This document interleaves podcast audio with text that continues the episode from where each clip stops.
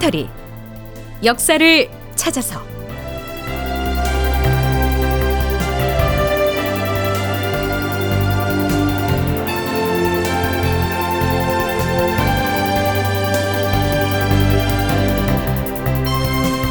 제 1274편 요란했던 출정 그리고 맥없는 철군. 극본 이상락 연출 박기환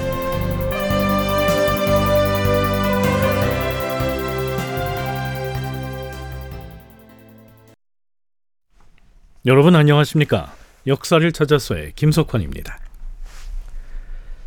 경들 중에서 아직 의견을 말하지 않은 사람은 자신의 의견을 모두 한마디씩 표명해보라. 계림 부원군의 생각은 어떠한가? 조선군이 반란을 일으킨 유흥치를 응징하기 위해서 평안도 철산 앞바다의 가도를 향해 출정을 했는데요. 문제의 인물인 그 유흥치가 섬을 빠져나가서 등주 방면으로 사라져 버렸다는 소식이 전해집니다. 그래서 인조가 이렇게 대소신료들을 모아놓고 계책을 묻고 있는 자리입니다.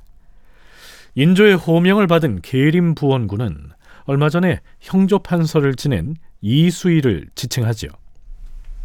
전하, 신이 생각하기에는 유흥치는 등주에 가지 않았을 것이옵니다.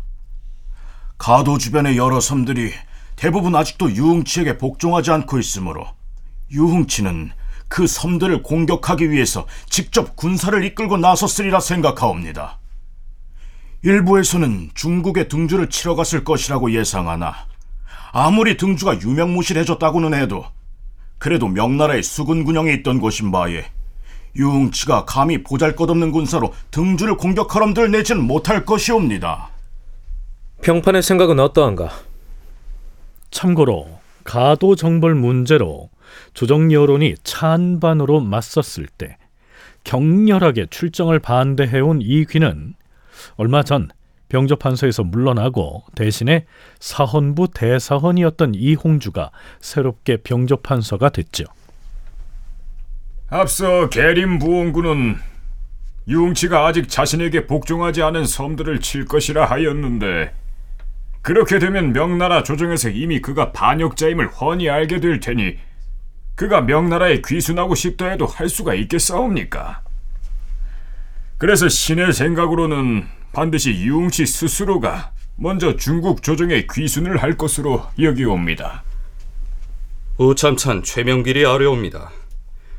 신의 소견으로는 총융사 이서와 부원수 정충신에게 명해서 당장 진군을 중지하고 접반사 나덕헌을 속히 가도에 다시 들어가게 해야 합니다.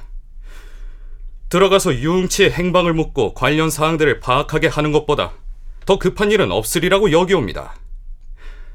만약에 가도의 사람들이 나덕헌에게 우리가 군사를 동원한 일에 대해서 물어오면 이렇게 대답하게 해야 합니다. 이곳 가도 안에서 대장을 시해한 변란이 있었다고 들었다. 그래서 우리가 명나라를 위하여 변란을 일으킨 자의 죄상을 밝히고자 군사를 출동시킨 것이다. 그런데 이번에 유흥치가 서울에 보낸 사신 육구주를 만나보고 나서는 비로소 그렇지 않다는 것을 알았기 때문에 곧바로 군사행동을 중지한 것이다. 이렇게 대답을 하면 화를 면할 수 있을 것이옵니다. 조정 신료들의 의견이 이처럼 각양각색인 가운데 대체로 신중론이 지배적인데요. 하지만 임금인 인조는 오히려 더욱 강경한 입장을 피력합니다.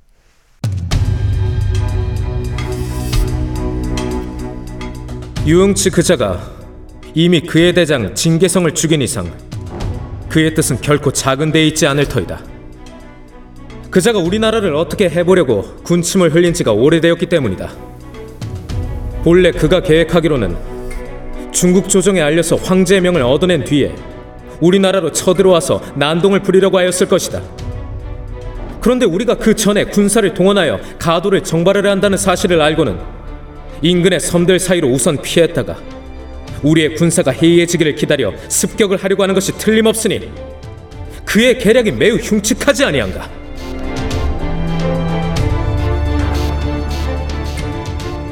자, 글쎄요. 그런 예측을 하는 신료는 거의 없었던 것 같은데요. 요즘 식으로 표현하면 인조가 좀 오버한다는 느낌이 들지 않습니까? 자, 신하들 앞에서 토해낸 인조의 격정적인 발언 좀 더 들어보시죠. 유흥치가 등주를 침범하지 않으리라는 것도 확실하다.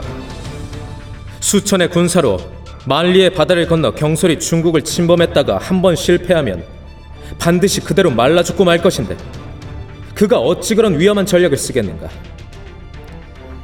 후금 오랑캐에게 투항하리라는 예측도 틀렸다고 본다. 만일 그가 후금과 우호 관계를 맺은 상태로 중간에서 사태를 지켜보면서 자기 세력을 유지해 나간다면 몰라도 어찌 무리를 이끌고 스스로 귀순하여 오랑캐의 일개장수가 되려고 하겠는가? 어찌되었든 우리는 결코 군대를 해산할 수가 없다. 군사를 동원하였다가 중도에서 그치는 것은 도적이나 하는 짓이지 공명정대한 처사가 못 된다. 차라리 가도로 씩씩하게 진군하여 유흥치의 신복들을 죽이고 즉시 물러나서 선천과 철산 사이에 주둔하였다가 변화를 기다리는 것이 옳은 전략일 것이다. 가도에 선박들이 남아있으면 땔감이나 물을 실어 나르는 배를 제외하고는 모조리 탈취해 와야 한다. 과인의 이러한 뜻을 두 장수에게 하유하라.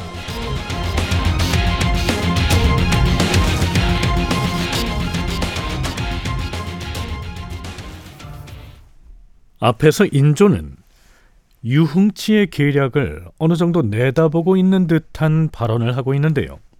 그렇다면 실제로 이때 유흥치는 어떤 계산을 하고 있었을까요? 공군사관학교 남호현 교수는 이때 유흥치가 후금과도 매우 긴밀한 관계를 맺고 있었고 특히 후금의 칸인 홍타이지로부터는 일정 부분 신임까지 얻고 있었다고 얘기합니다.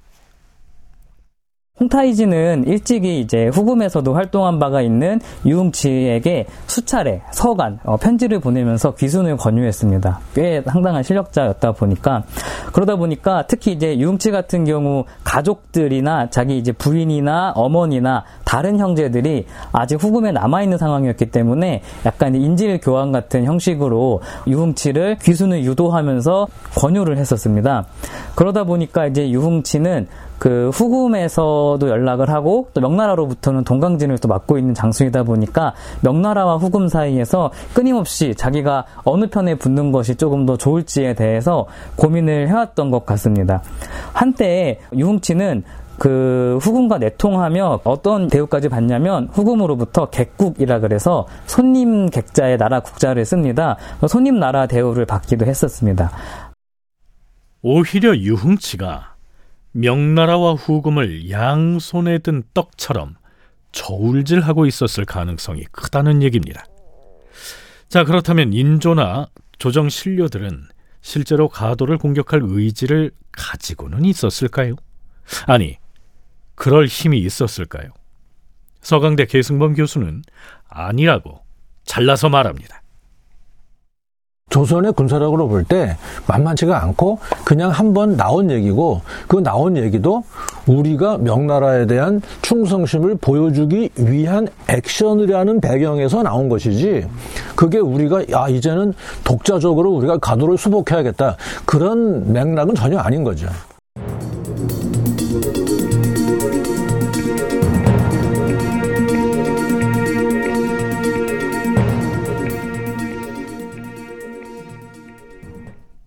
네, 지난 시간에 평안감사 김시양이 인조에게 계문을 올려서 주상 전하, 반란을 주도했던 유흥치가 가도에서 49척의 배를 이끌고서 등주를 향해 떠났다고 하옵니다. 그의 형인 유흥기도 함께 갔다고 하오니 지금 우리 군대가 가도를 공격해봤자 반역의 수계는 만날 수가 없사옵니다. 자, 이렇게 보고했다는 내용을 방송했었죠. 이후에 유흥치의 의도와 행방을 두고 조선 조정에선 온갖 억측이 난무했었는데요. 이때 그가 등주로 간 것은 사실이었습니다.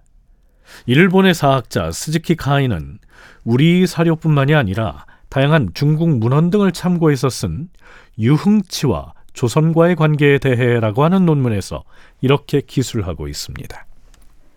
유흥치가 진계성을 살해하자 명나라 정부는 또 하나의 적국이 생겼다 라며 크게 놀랐는데 유흥치는 아직 명나라를 완전히 배신한 것은 아니었다. 등주 쪽으로 수십 척의 배를 몰고 간 유흥치는 동래 순무 손원화의 지시에 따라 반란을 진압하러 온 부총병 주문욱과 그해 6월 초하룻날 여순에서 50리 정도 떨어진 소평도에서 만났다. 그리고 초일의 날 여순으로 이동해서 명나라 정부에 사죄하고 앞으로 후금과의 전쟁에 힘을 다할 것을 허락받게 되었다. 유흥치는 도사의 벼슬을 받은 뒤 7월 초이튿날 여순을 떠나 가도로 향하였다.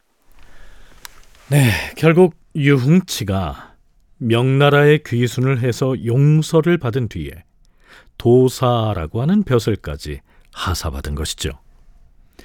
명나라 측에서 보면 유흥치는 엄연하게 반란을 일으킨 역적인데요. 너무 쉽게 용서를 하고 또 사건을 무마해 버렸다는 느낌이 들지요. 그 시기 명나라는 특히 요동군 총사령관이었던 원숭화는 가도까지 신경 쓸 겨를이 없었을 것이다. 서강대 계승범 교수의 분석이 그러합니다. 대능과 소능과 그런 일대에서 후금의 군대와 원숭아이 이끄는 그 군대가 치열하게 대치하고 있는 상황이에요. 그러니까 정묘호란 때 또 대치가 심했는데 잠깐 휴전을 하고 휴전한 틈을 이용해서 그 누르바치가 군대를 한 빼서 한 3만을 빼서 그 조선 그 조선을 친 게 정묘호란이고요. 그래서 정묘호란에서 강화를 맺은 다음에 이 바로 또 복귀해 가지고 서부 전선에서 크고 작은 전투를 벌이고 있는 상황이죠. 그러니까 원숭안도 사실 가도에까지 일일이 신경을 쓰기가 쉽지는 않아요. 근데 원숭아니 볼 때에도 가도는 굉장히 중요한 노충지죠. 그러니까 모문영을 암살하거나 뭐 이렇게 새로운 리더를 보내거나 이렇게 조치는 취하지만 그 가도의 군권을 장악하기에는 너무 역부족이었다는 거죠. 그 역부족인 틈을 이용해서 유흥치가 동강진의 도독을 죽이고 결국 권력을 장악한 것입니다. 아, 비록 유흥치는 뒤이어서 일어난 또 다른 반란 사건으로 얼마 안가 목숨을 잃게 되지만 말입니다.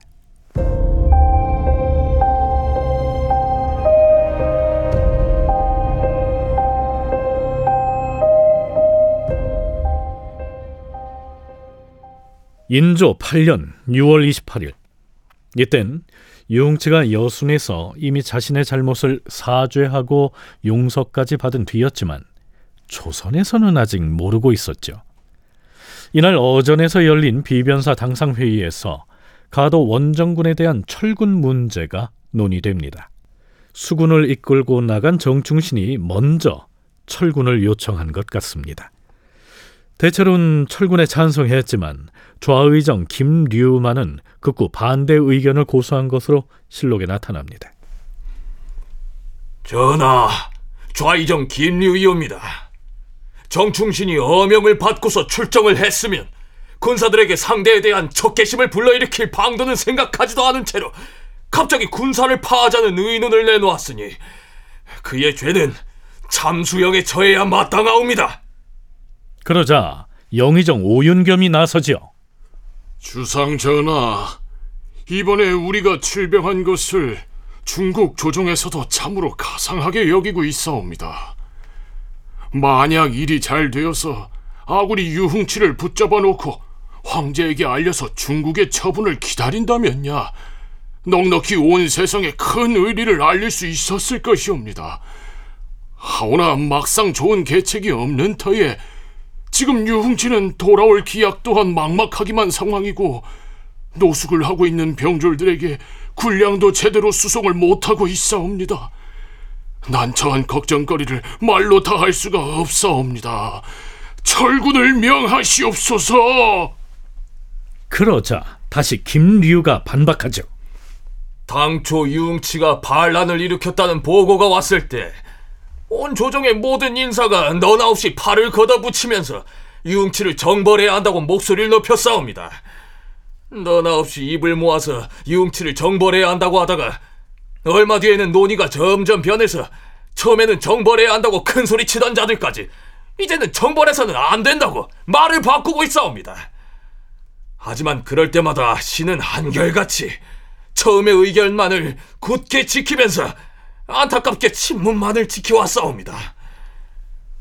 만약 지금 당장이라도 가도를 먼저 공격해서 중국 조정의 포로를 몇 명이라도 바친다면 중국에서도 반드시 가도의 반란 세력이 허약하다는 것을 알게 될 것이고 융치도 그 소식을 듣는다면 저절로 겁을 내며 간담이 서늘해질 것이옵니다. 철군은 난이 되옵니다. 경들의 의견이 각각 다르니 철군 문제는 다시 논의하겠다.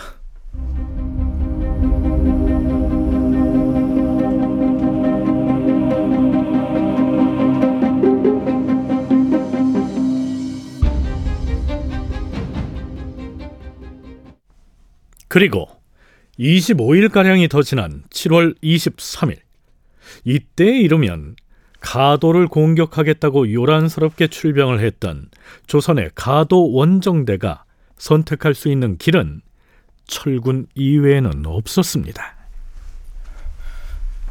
주상전하, 비변사에서 아래옵니다. 서북 방면으로 정벌을 나섰던 군사들이 유흥치가 돌아오길 기다리느라 너무나 오래도록 해상에 머물러 있었던 탓에 지칠 대로 지친 상태이옵니다. 이제는 더 이상 버티기가 어려운 지경이옵니다. 그러하옵니다, 전하. 유흥치가 가도로 돌아오기만을 기다린 지가 이미 오래이옵니다. 하운데 들리는 소문으로는 유흥치가 중국의 여순에서 반역죄로 잡혀서 구류당해 있다고 하옵니다.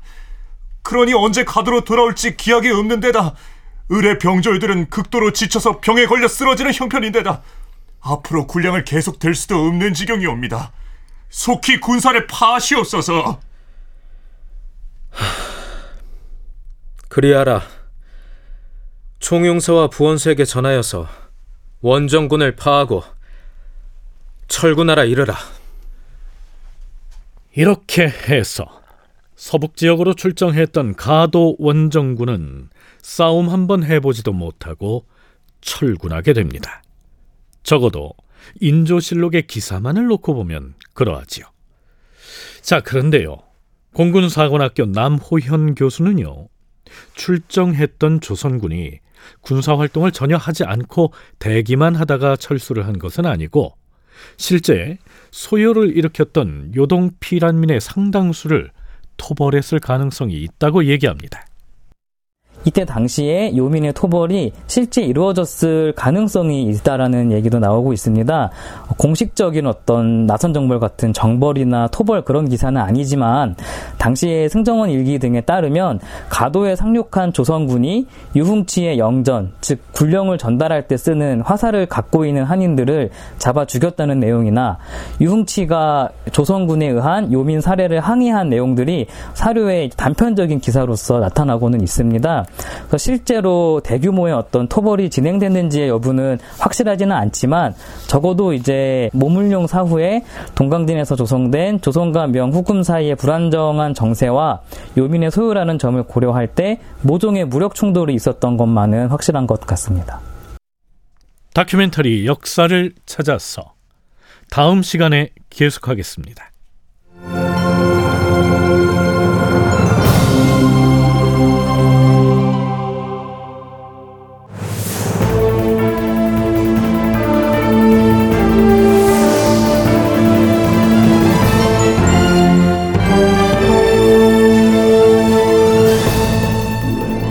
다큐멘터리 역사를 찾아서 제 1274편 요란했던 출정 그리고 맥없는 철군 이상락 극본 박기환 연출로 보내드렸습니다.